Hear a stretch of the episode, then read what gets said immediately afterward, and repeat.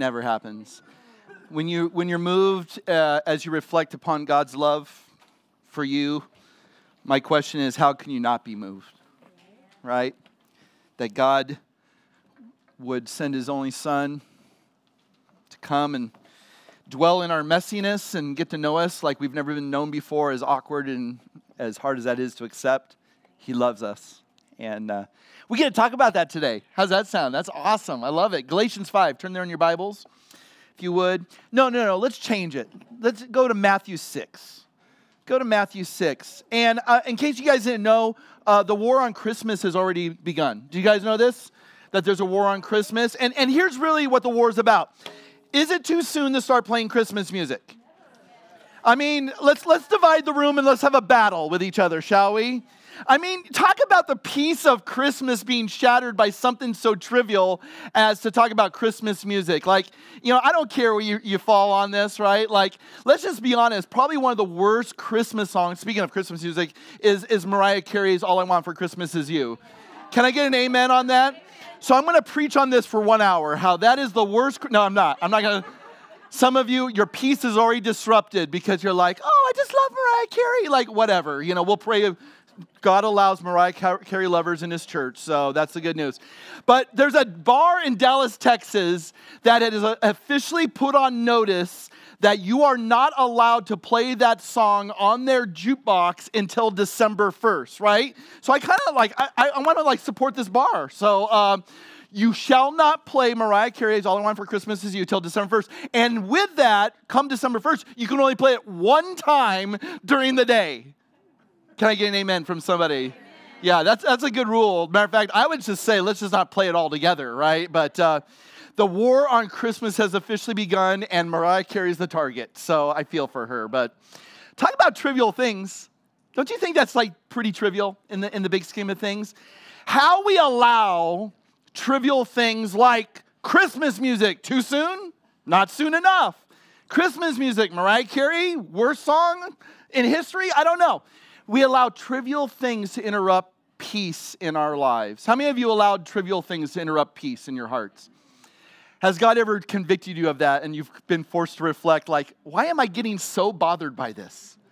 Why am I allowing uh, worry or anxiety or stress to impact?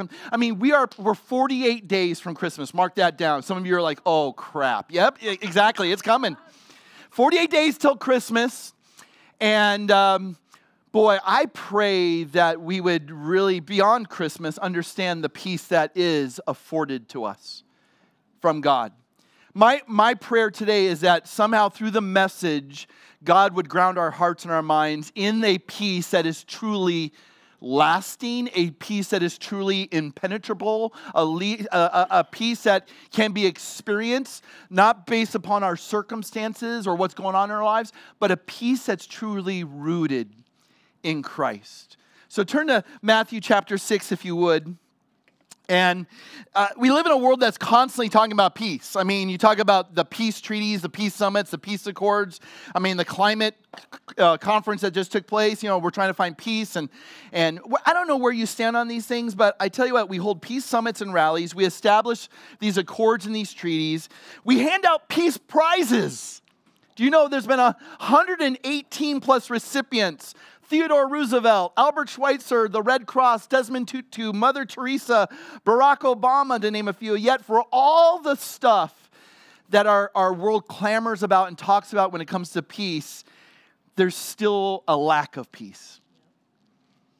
There's still this sense that we are, we are at unrest, we are anxious, we are worried, we are stressed, perhaps more than ever.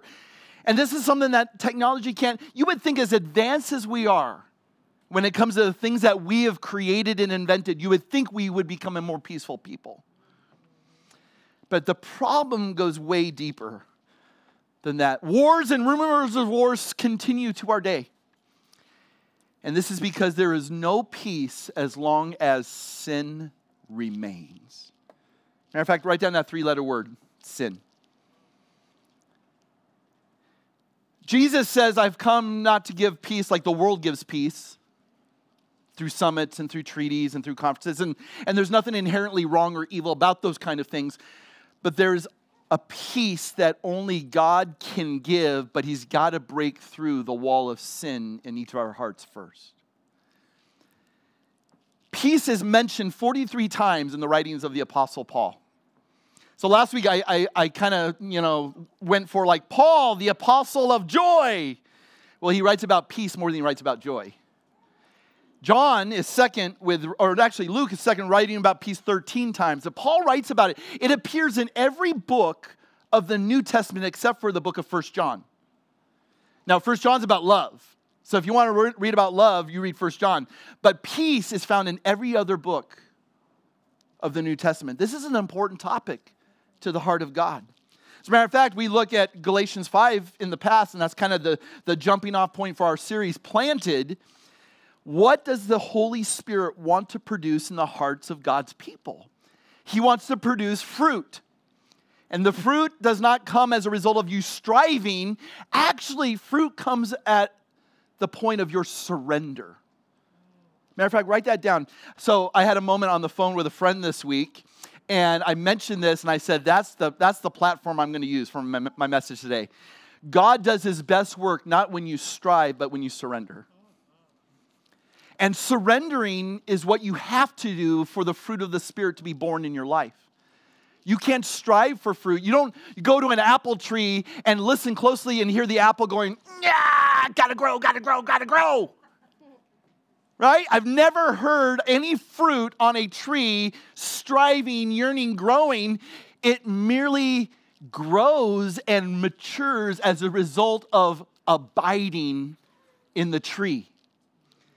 See, ladies and gentlemen, what God wants to do in us has less to do about our striving, our doing, and more about our surrendering and our yielding. This is how the fruit of the Spirit is born. The fruit of the Spirit is love, joy, peace. Now, there's a certain order I want to just point out here. We've already talked about love, we've talked about joy, now we're talking about peace write down this mathematical equation in your notes. And again, I hate math, but I'm going to give you this one for free today, and I'm going to struggle through it, all right? Agape love, which we talked about, agape love, unconditional love, accepting love, plus assured joy, the assurance. This is where joy comes from, the, the assurance that you're loved like none other.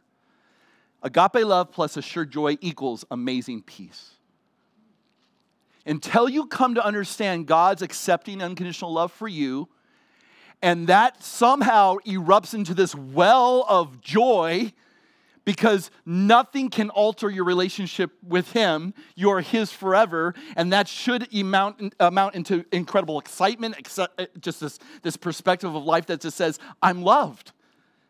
And there's nothing I can do but smile about that. Yeah, my world might be falling apart, but doggone it, God's got me. There's an amazing peace that comes from that kind of love and that kind of joy. So that love plus joy equals peace. If there is a lack of peace in your life, go back because either the love is wrong or the joy is wrong. I want you to have peace. I want to have peace. God wants you to have peace.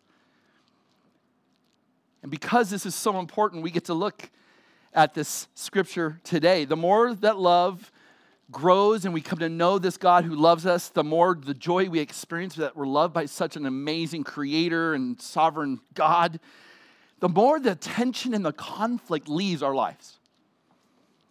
It leaves our lives. The more you focus on what you need. How many of us just get, have our focus in the wrong place?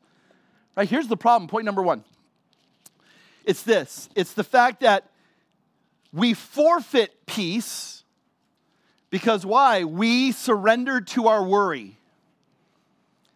We give in to the things that feed our anxieties. And there's a couple examples I want you to write down Luke 10 and, and Matthew 6. Luke 10, I'll just refer to.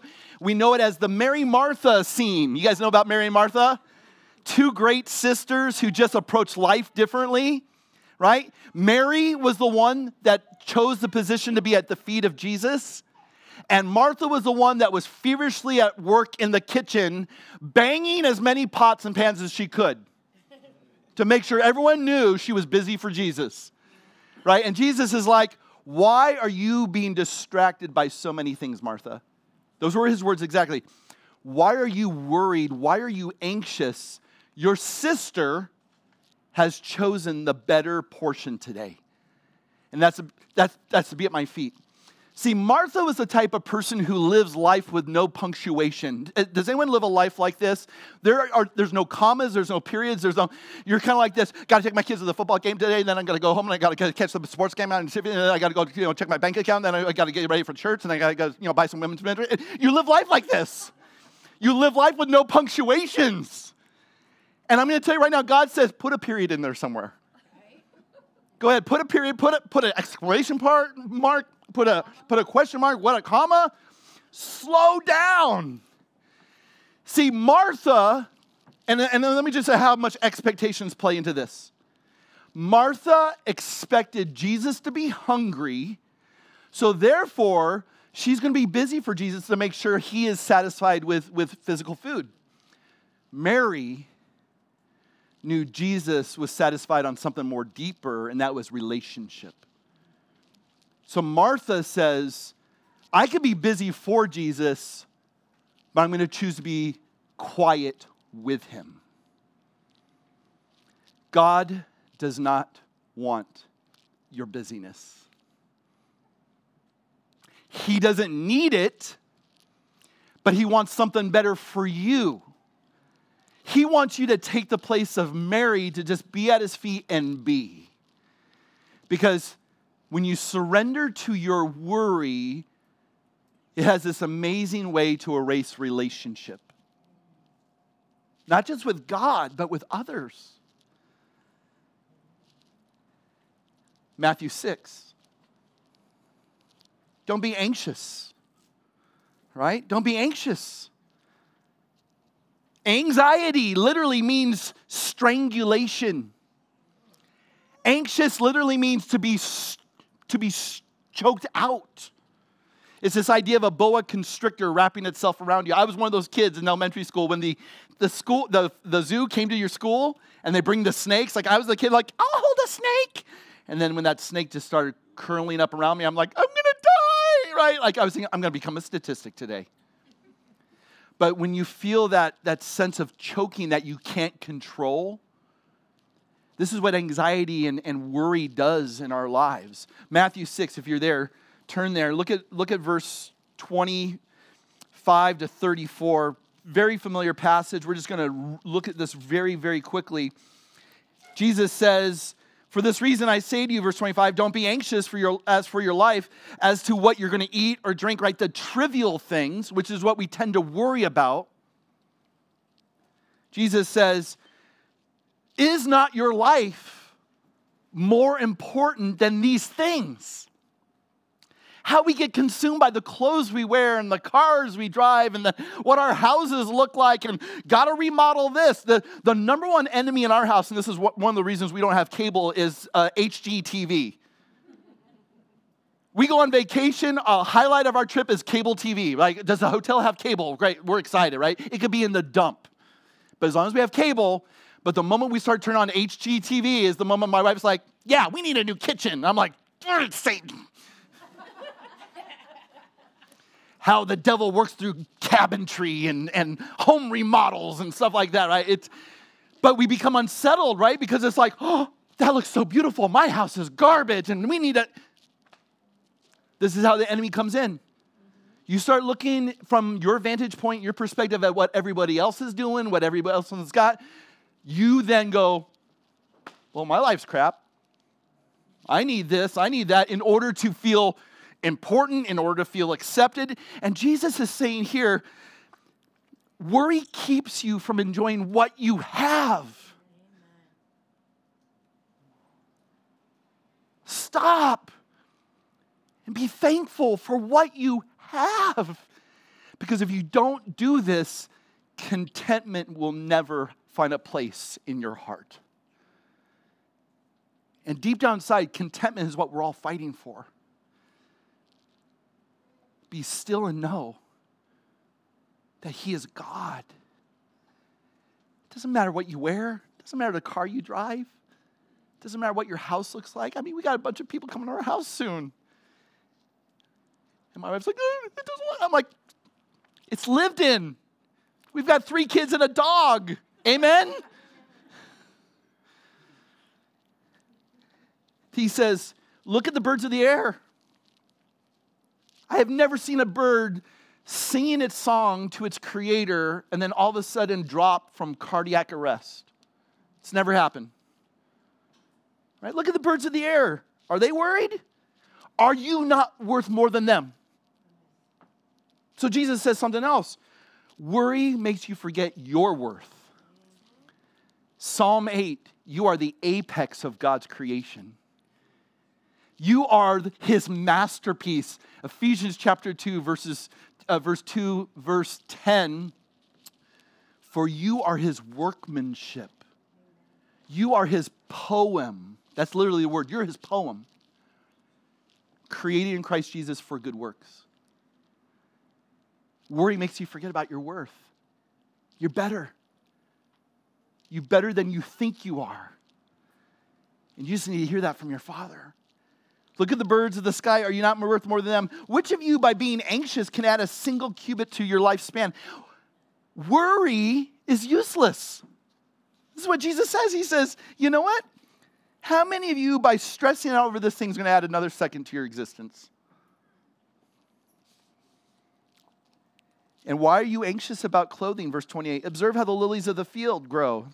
They don't toil, they don't spin, right? And I say to you, yet Solomon, even in all his glory, did not clothe himself like one of these. The wealthiest, wisest man in human history couldn't dress himself and make himself look better than the flowers. Look at verse 30. But if God so raised the grass of the field, which is alive today and tomorrow's burned, will he not do, or will he not much more do so for you, O men of little faith? Do not be anxious then. What are we going to eat? What are we going to drink? With what we're going to clothe ourselves with. Worry erases the promises of God from your mind. You're consumed about all these things and you forget about God's promises. We're going to talk about this. And then the last thing he says is that, verse 32, this is the way unbelievers act. You and I, as set apart ones loved by God in Christ, ought to be different. But if you carry, uh, carry on the way unbelievers do, what, what makes, what's, what's the difference? Jesus says, You are different. And I can't help but think what Jesus says, and I think it's in Luke, and I can't, can't identify it right now. He says, Why are you worried, little flock? Don't you know that your Father promises you to give you the kingdom? You guys know what's coming? The kingdom. You're clamoring about with these little trivial things that break, and God's saying, What are you worried about? I'm giving you something of infinite more value that is indestructible. That's why Jesus says, go to the very end, verse 33 seek first his kingdom, and his righteousness and all these other things will be added to you. Here's what you need to know is that this is about his kingdom and this is about his righteousness and what you need to be concerned about and this is the big the big point today. You are given everything needed to do the will of God. Because nothing else matters. Cue Metallica. No, don't do it right now. Nothing else matters, right? I know, this is the way my mind works. Sorry. Dogs with fluffy tails. Squirrel. Cats. Ooh, I hate them. Seek first his kingdom and his righteousness, and all things will be taken care of. What does that all things mean? It means everything pertaining to God's glory and your good to accomplish his will because nothing else matters. So, now four points to ground us in this because we are not to be, we're not going to forfeit our peace I refuse to allow that to happen. I'm not gonna, I'm not gonna encourage us to surrender to our worries or anxieties. So, so what do we do? What, what's God call us to do? Four things. Next point is this there is first a forensic peace that is given to you. This is where we have to start. Forensic peace that there's a legal process that God, He will exact payment for your sin, but Lord knows you and I cannot pay for our sin. Praise God for a substitute.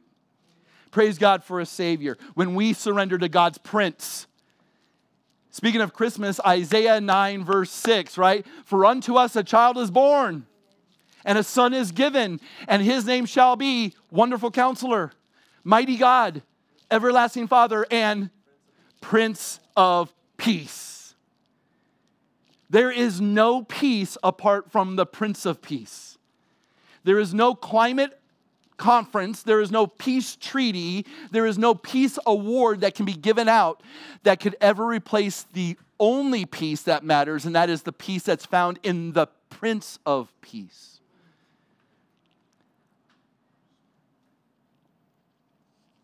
The reason that the world continues to talk about peace and never experiences it because it hasn't surrendered to the lordship of Jesus Christ, which we are invited to do. And if you don't do it voluntarily now, one day you will be forced to. Philippians chapter 2. One day every knee will confess, right, that He is Lord. Every knee will bow, every tongue will confess He is Lord. Here's, my, here's, here's what I want to encourage you to do do it now, willingly, and find the joy in that. So, Jesus, being this Prince of Peace, brings for us what we can never, ever discover apart from him. That's why Paul uses the phrase so many times in his letters grace and peace to you. Write that down grace and peace. Because for Paul, the order is never reversed. You can't know peace until you first experience God's grace. And God's grace the person and work of Jesus Christ giving his life for us is what gives us that peace. And when you know that you're loved by him, when you know you're accepted by him, when you hear the words of Jesus, Matthew 11, that I mentioned earlier come to me, all you who are weary and heavy burdened, and I will give you rest. Oh, what an invitation that is. Because I know without him, I know how my life's gone, and it's not fun. It's not pretty, it's exhausting. But to know that I'm accepted as I am, where I am, warts and all, and I'm loved by Him unconditionally, and He's going to do a good work in me. Oh, when you allow God to work in you, there's no greater joy, and there's no greater peace. Because if God is for us, who can be against us? He'll never disown us. What I hear throughout Scripture is that I am your God. I will be your Father and I will care for you every single day until the end, which in God's economy, there is no end. It's called forever. And so there's this forensic peace that comes and says, You are now declared not guilty because of the guilt Christ endured for you. And there's nothing that could ever overturn the judge's orders of you being legally declared innocent. Woo! So that's what we want to celebrate today. Colossians chapter 1. Monty uh, used this in his, in his message for communion. In him, all the fullness of God was pleased to dwell. I love that. I love how the writers use certain words like please. Like, God wasn't a reluctant lover of you. God's not like, you know, doggone it, I got to love Miguel. Okay. No, he's pleased to come and dwell. And through him, to reconcile bring peace. Reconciliation is when two parties are at war with one another. There's hostility and enmity between two parties. Reconciliation is when the, those two parties come together and find peace.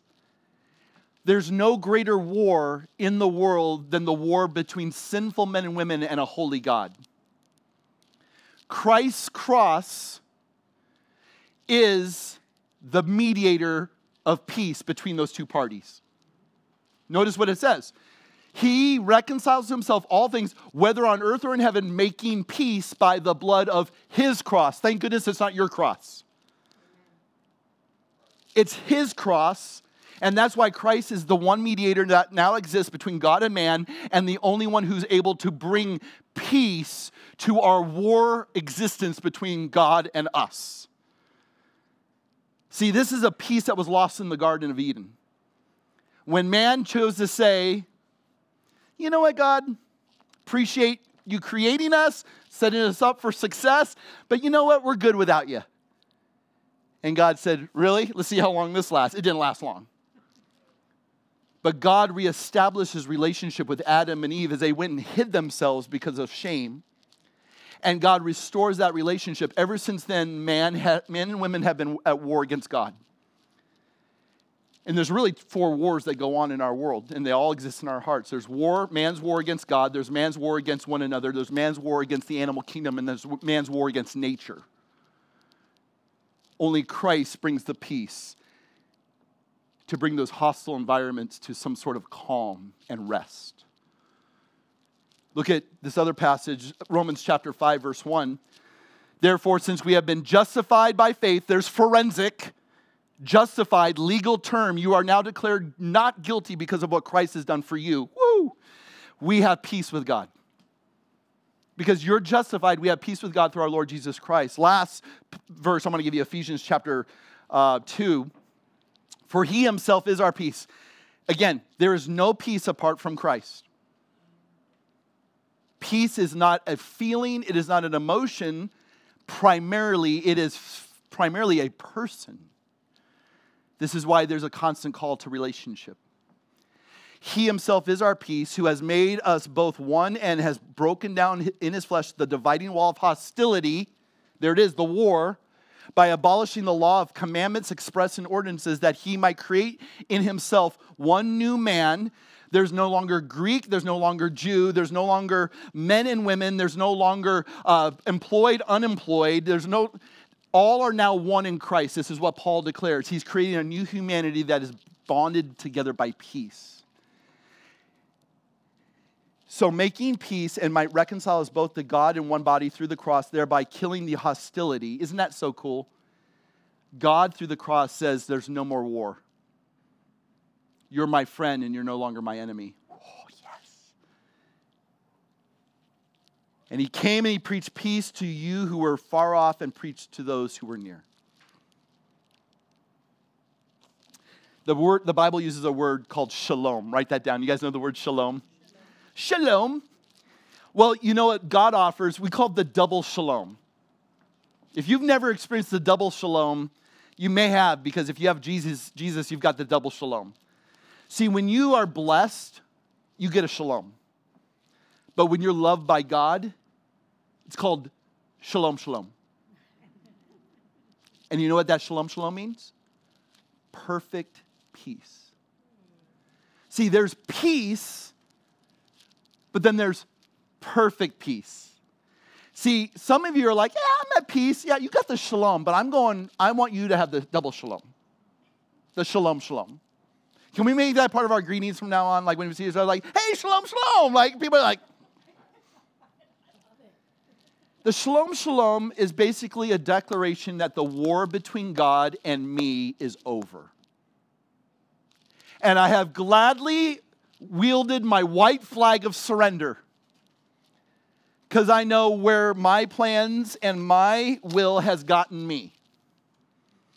And I'm going to surrender to this God who, through, his, through the cross of Christ, has now declared peace. Isn't it amazing that him who didn't need to make peace with us wanted it so desperately he sent his son so that we could have peace with him? That's shalom, shalom.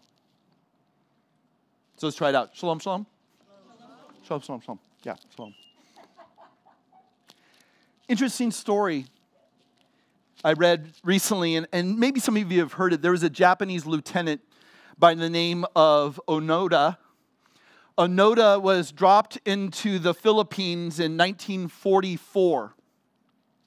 And his orders during World War II were to fight indefinitely on this little island in the Philippines. And the word that the war had never had ended never reached him. This man for 30 more years proceeded to fight in a battle that only existed in his mind. Listen to this. He lived in hiding. He came out at night, raided villages to steal food, and even shot at people once in a while. Can you imagine me one of these villagers? Like all of a sudden there's bullets, like, what, what's going on?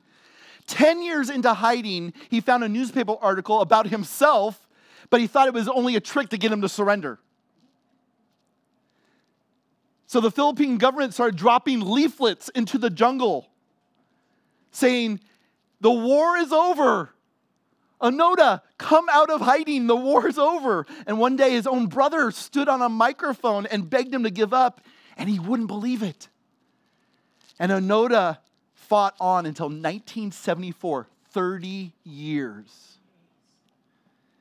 When the Japanese government sent in his old commanding officer, Taniguchi, who ordered Onoda to surrender, he finally gave up. Trapped since 1944, shut out the good news of peace, and lost 30 years of his life hiding in jungles loyal to a lost cause. Man, I wonder, like, how many of us are going to continue to go about our lives ignoring all the messages that God's dropping in, saying, there's no, no more war. The, the battle's over. Come out of hiding. Come out of that place in your mind that just says, no, no, no, I've got to fight on. I've got to fight on. I've got to fight on. And God is saying, the, the war is won. And you can be on the winning side if you surrender. How many people need to continue to hear the, the good news, right? The gospel, the fact that Jesus Christ has come to, to make us who were once enemies now friends of God. See, for some of you, you're like, you know what, Pastor, you, you hit on this every Sunday, and I sit there and go, I need to. Because there's still some of you who don't believe it. God is saying to you today, surrender to God's prince be declared not guilty and let your real life begin. Today is the day of surrender. Hear the words of Isaiah 41, verse 10, where Isaiah writes these words. He says, Fear not, for I am with you. Be not dismayed, for I am your God. Stop right there. Isn't that that that is that is poetic. Perhaps no greater lines of poetry have ever been written. Fear not, be at peace, for our God is with us. And don't be dismayed. Why? Because our God says to us, I'm your God. I will strengthen you, I will help you, and I will uphold you with my righteous right hand. Woo! Good stuff. Romans 8, Verse 31 32 says the same thing. What shall we say to these things? If God is for us, who can be against us? He who did not spare his own son, but gave him up for us all, the prince has come to rescue his people. And because of this, how will he not also now with him graciously give us all things? He's going to give us all things pertaining to his glory and our good if we make it our goal to live for his will. Which brings us to point number three foundational peace. What are we going to build our lives upon? Now that we have come to know the Prince of Peace, well, we, are, we surrender to God's plans. When you, when you need, what we need to constantly understand is that God doesn't come along into our lives and ride co pilot. Can I get an amen from somebody? He's not your roommate where you give him the smallest room and the half bath and just say, hey, glad you're here, Jesus, but i have got full run of the house. No, no, no. When God comes in, he takes over. This is not about you, this is about him. And this is where foundational peace is built, right? And it's the question, and this is a haunting question. I'm going to ask you this question because I'm going to ask you to ask yourself this question on a regular basis.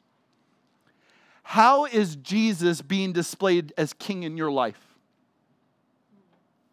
When it comes to every single area of your life, whether it be finances, whether it be sexuality, whether it be your marriage, your kids, your job, here's the question that's going to be the most important question for you in every area of your life. And, and we don't believe in compartmentalizing your lives.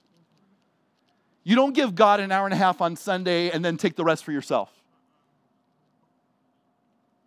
We don't worship God on Sunday and then Monday through Saturday. I'm good, Lord. I got this. God has worked in your life so that his lordship can be seen in taking over every area. Think about that. How is Christ being displayed as king over every area of your lives? Because until you arrive and, and, and come to that place where you go, I'm going to accept his kingship, his lordship over, er, over every area, now we're building something. But the moment you say, God, you can have these areas, but these areas are off limits, he's not king. He's a roommate. You, you guys get what I'm saying? There's no peace for the person that says, This is my will, not his. I sit there and go, Good luck. Let me know how that works out for you.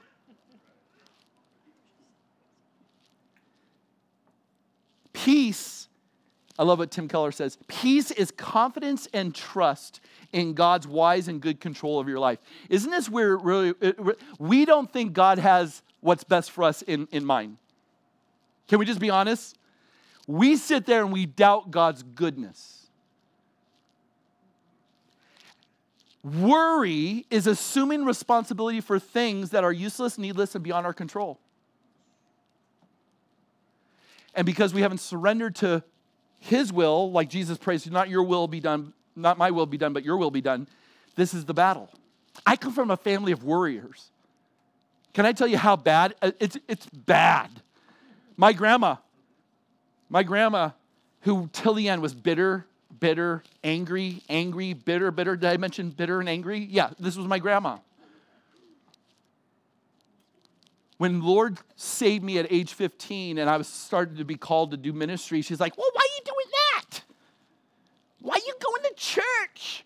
This is what she's not like. Why are you reading the Bible? And then I started like, I'm taking a trip. Why are you going to Mexico? You're gonna die. Don't you know of all the drug runners and cartel and why you there comes a point you're like, Grandma, stop. But you know what? Her influence of worrying went to my mom. And then my mom was the same way. Well, why are you doing that? You're gonna get hurt. I never played, never played football. Why? You might hurt yourself. Never, never went hunting. You might shoot yourself. You know people like this? We're just constant like, oh, I'm gonna die, I'm gonna die, I'm gonna die. Might as well just stay in your bathroom. No, no, don't even go to the bathroom. You might drown or something. I don't know. But you can't, you can't live your life constantly strangled by the what if, what if, what if. Matter of fact, write those, three, those two words down three times. What if, what if, what if. Draw a circle around those, those three phrases. Put a, put a cancel out. We're going to cancel what if today. And we're going to woke you to something more important. And that is who is, who is, who is. Your life is not to be consumed by the what ifs. Your life is to be consumed by the who is.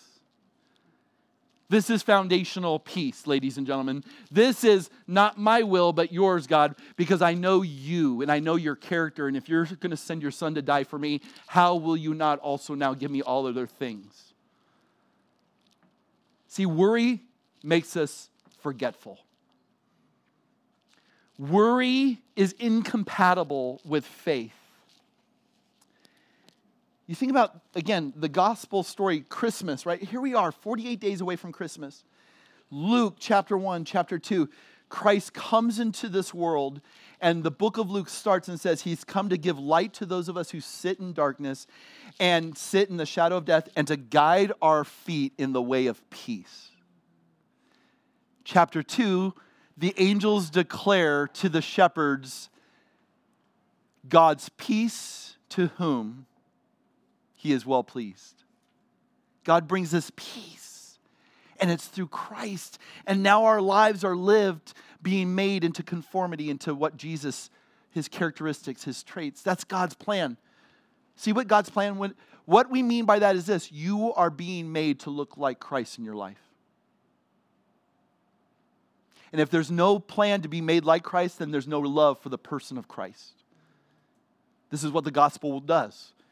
This is what the gospel's most important work is. It's not to make your marriage better, though that's important. It's not to make you a better mom or dad, though that's important. It's not to make you a better steward of God's resources. That's the most important work God's going to do in your life is to conform your image into the image of Jesus.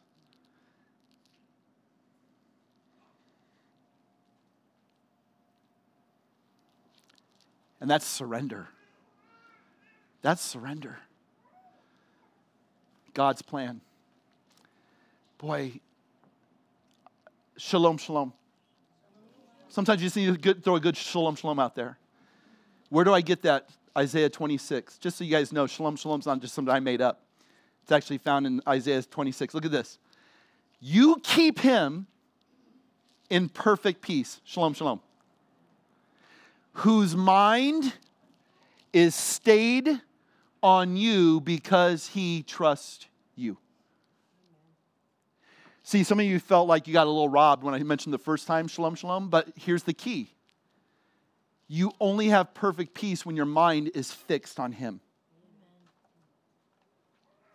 Because the moment you start shifting, the moment you start thinking about your plans and your will and your agendas, this happened to me a couple weeks ago. I had, I, had to wrestle with God. So, um, and I almost feel embarrassed to, to share this with you, but I get a call from our, our insurance company who we were, had been with for, for 30 years. Hey, we're dropping you from, from insurance for, for a car, right? Wife, me, my daughter. Now, I don't know about you, but I've never been dropped by insurance. So you feel a little violated. You feel a little betrayed, right? And it's even the main guy, right? Like who I've never met, but you know, we've talked on the phone several times. Yeah, there's been too many claims, right? You've got this ticket and you've got this accident. I'm like, oh, this is embarrassing, right? But the reason they dropped this is because we took out too many glass claims right? We live in Phoenix. Like, how many of you have chipped windows right now? And you're like, I just got this fixed a month ago, right? Well, guess what? Don't you dare even call in a claim for that because your insurance might drop you. So we got dropped, right? And so now we're fishing around for insurance and la la la. So um, a couple weeks ago, we're having a little dinner at the Morgans get together at our house, and I go to pick up some food at um, a restaurant, and I back up my car and I hit a car. I'm going, oh crap. First thing I'm thinking of is we're going to get dropped again and we're going to have to find new insurance and right. And um, so I get out. So here's the ironic thing, right? So this guy's parked in a fire lane, right? So I'm just backing out my big Sequoia. That thing's indestructible. It's gonna it's gonna make it through the apocalypse. So if you guys need a ride during that time, let me know. I can I can take you. I got room for eight. But I back up into this guy's car. Now this guy I just met inside picking up food, and he was wearing a Cowboys shirt, and Cowboys had just won, which is kind of the, the state of the way things are right now. So get over it, you guys. Cowboys are going all the way. Um, we're high fiving each other, like, yeah! And now I back into this guy's car. And uh, I get out. But it was weird because it's almost like, you know, you've lived life long enough, you, you got broken windows, you hit cars, you kill people. So, no, no, no, I didn't kill anyone.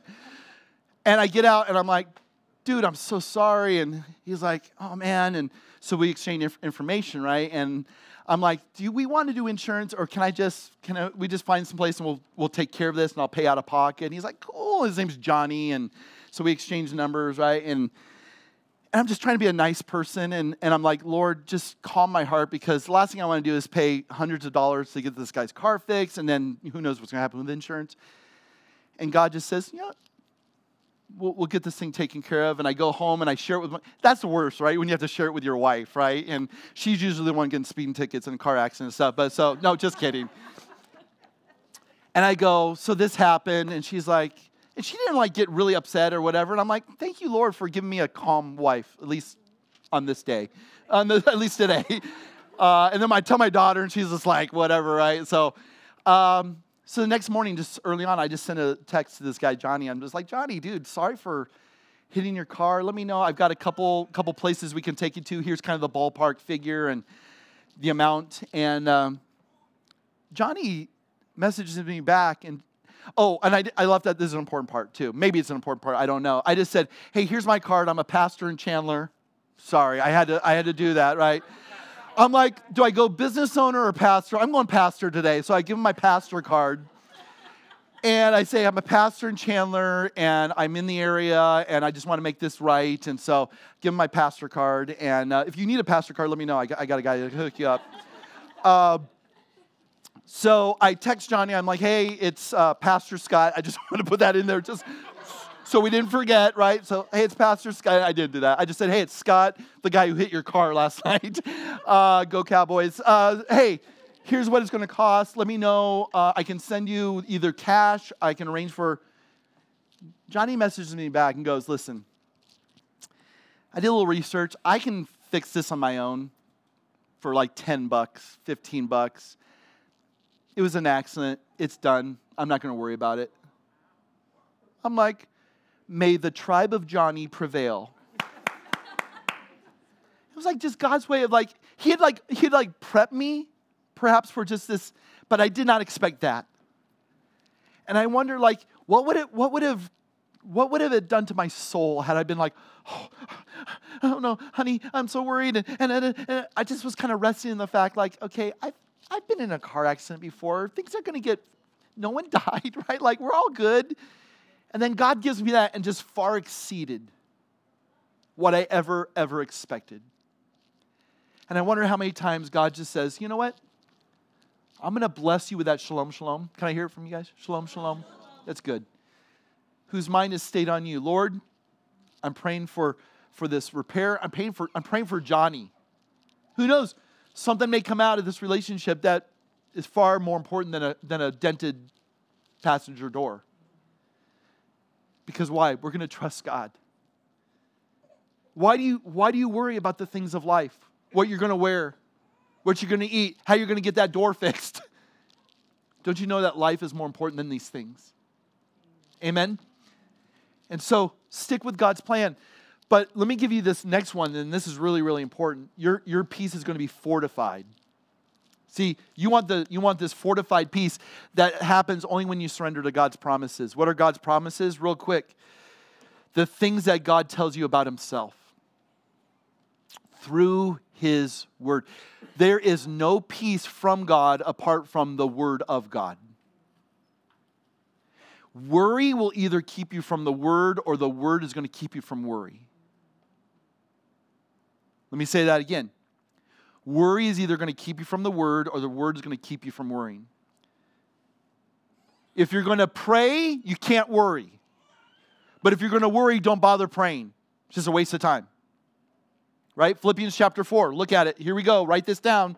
So important. Philippians chapter 4. Rejoice in the Lord always. Again, I say rejoice. Kind of talking about the joy last week, right? Let your reasonableness be known to everyone. The Lord is at hand. Don't be anxious about anything. So, what are you to be anxious about? Nothing but in everything. So you need to replace your worrying with something. What are you going to replace it with? You're going to replace it with praying and, and thanksgiving. Thanksgiving feeds contentment. Right? If you're only praying and there's no thankfulness, you're going to be praying and sometimes your, your will's going to be off because you're going to want things that you really don't need. So let your prayer be with thanksgiving and you let your request be known to God. And here's the promise of God. Here's how your faith or your peace is fortified. The peace of God, which surpasses all understanding, will guard your hearts and minds in Christ Jesus. Guaranteed, this is what's going to happen. When you come before God and you pray, but you also keep thankful. You let your requests be made known to God, and there's a heart of contentment that says, God, I know who you are and I know what you've done for me. Here's some things that are on my heart, but let you know that I'm thankful. See, by letting your requests known, you're not putting all your stock in those requests. You're putting them out there, but the thankfulness just reminds you of what's really important. That's your relationship. Isaiah chapter 20, I think it's 27. No, Isaiah 40 when you read the Word of God, here's what I want you to, to focus primarily on who God is. God's promises are worthless if they're not rooted in His character. Look at Isaiah 40, for example, and I picked this one because there's, there's three things about God we see in this. Why do you say, O Jacob, and speak, O Israel, my way is hidden from the Lord? Here's the person that is prone to worry and anxiety that says, God, you don't care about me. Have you ever, have you ever declared that to God? I have. God, I want this and you don't care about me. And here's what, here's what Isaiah says and my right is disregarded by my God? Have you not known? Have you not heard? So here's Isaiah's way of saying, let's get a different vantage point, God's vantage point. The Lord is the everlasting God, the creator of the ends of the earth. He does not faint or grow weary. His understanding is unsearchable. He gives power to the faint, and to him who has no might, he increases strength. What I hear at the end there is when you focus on who God is, he replaces your weakness with his strength and your worry with his rest. Three things. Have you not heard the Lord, the everlasting God, the creator of the heavens and the earth. You know what I see there? The everlasting God means literally this He is the one who encompasses all time and beyond, He is infinite. Don't you think He knows? When I see the Lord, I'm reminded of the fact that the Lord implies total control even of difficult circumstances. What am I going to worry about? Because nothing is outside His control. Creator implies he is the master architect who plans every individual in every situation to somehow be leveraged for his glory. This is how your peace is fortified, focusing on the person and work of God. Read Job sometime. Job is the, the longest argument and debate with God recorded in human history. 39, 40 chapters. I'm busy. Take a message, please. Um, if it's Johnny, tell him thank you once again. So, love that guy. So, 40 chapters of just God, why aren't you doing this? Why? And complaining, complaining. There's no peace until the very end. And God just says, Were you there when I set the cosmos in place? Were you, were you there when I created the manatee? I love the manatee. It doesn't say that, but created large aquatic creatures. Were you there when the angels were singing when I created the stars? And the book of Job ends with what? I may not answer every one of your questions, but I'm going to show you who I am. Because who God is alone brings our hearts peace. Last point Here's your homework functional peace. When we surrender to God's power.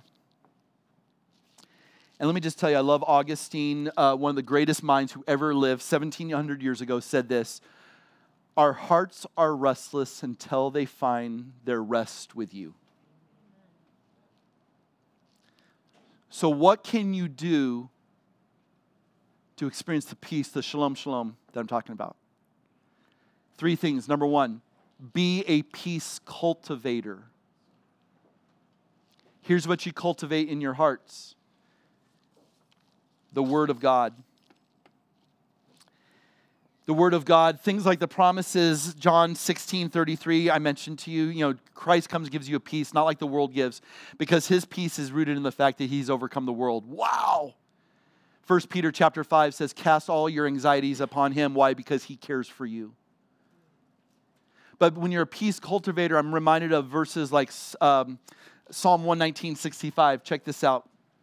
Great peace have those who love your law, nothing can make them stumble. When you cultivate the Word of God into your life, you will experience great peace.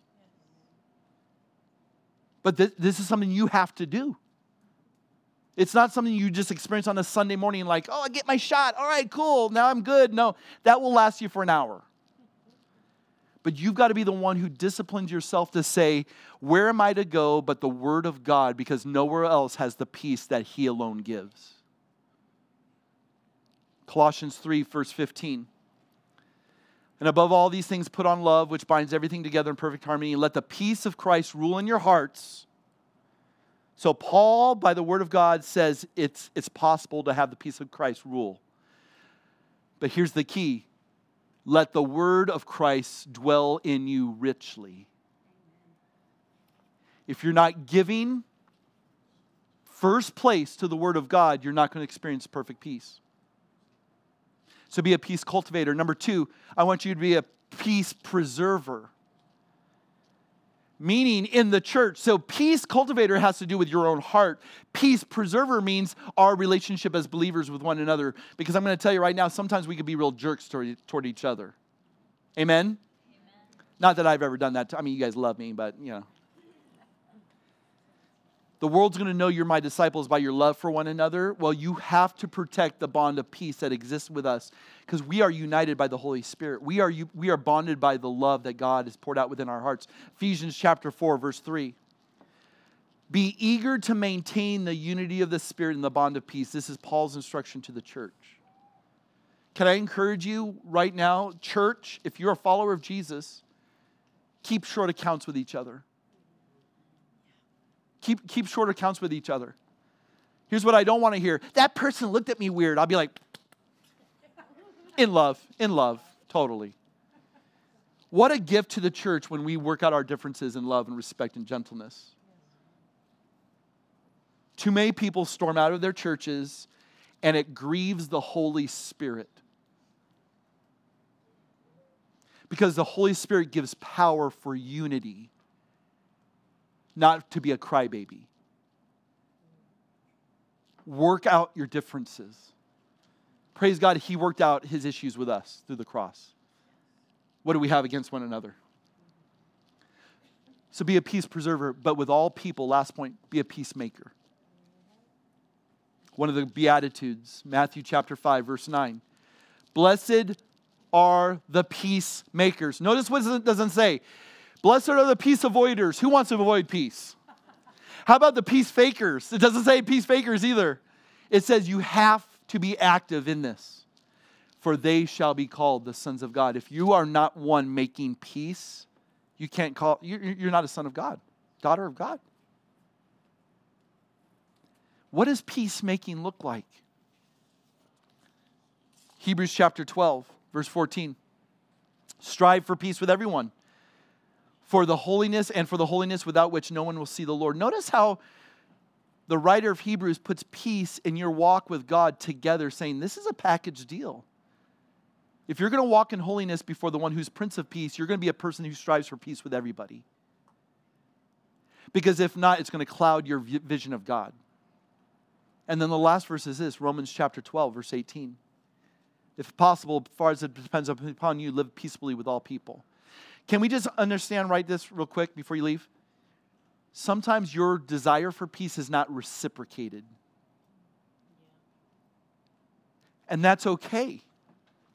As long as you continue to try to extend the olive branch, as long as you continue to try to, to uh, uh, initiate conversation or, or whatever, here's what I want you to understand is that your engagement in the conflict doesn't seek to inflame it, it seeks to resolve it.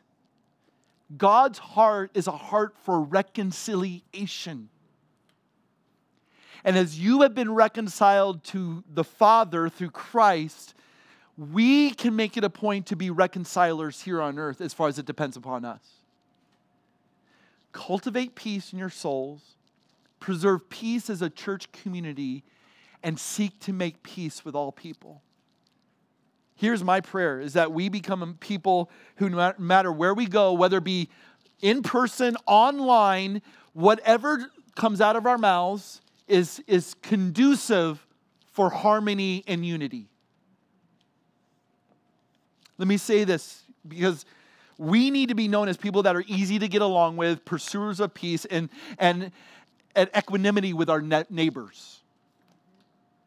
We need to be those people that we are the, the calm in the storm because we know the Prince of Peace. Ladies and gentlemen, look at our culture, look at our country, look at our world. We play such an important role in reminding people of what's really, really important. So I'm praying for you. And pray for me. Pray that we stay grounded in Him who is our peace. And all God's people said, Amen. Let's stand, let's pray. Father, thanks for today. Thank you for notching out this special time to connect with one another, to sing our hearts out before you, just to open our hearts and minds to, to the word. Lord, Lord, sow the seeds, water those, those seeds, produce growth in us that is for your glory. Lord, this is, this is not about us working more, this is about us abiding more. Not striving, but surrendering.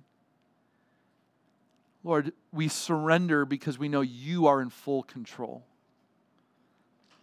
For, forgive us for trying to hijack your plan. Forgive us for the ways we step in and, and try to bring about our, our, our agendas. Lord, remind us that you are a God that loves us, that is forever with us, who promises to strengthen us and empower us to do your will. Thank you for the words of Scripture, which keep running through my mind. My mind, you are my God. And I want to rest in that. Thank you for moving mountains to come and, and, and die for me so that we are no longer at war with each other.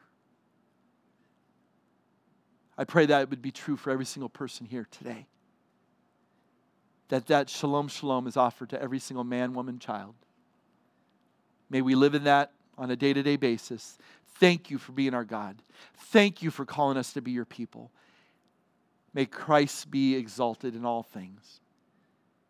And we pray this in his name. Amen. And as I close with this, this prayer of, of peace, a blessing of peace, found in Numbers chapter 6, may the Lord bless you and keep you. May the Lord continue to lift his face toward you and give you his grace and his peace forever and ever. God bless you guys. Have a great day. See you soon, all right? Bye bye.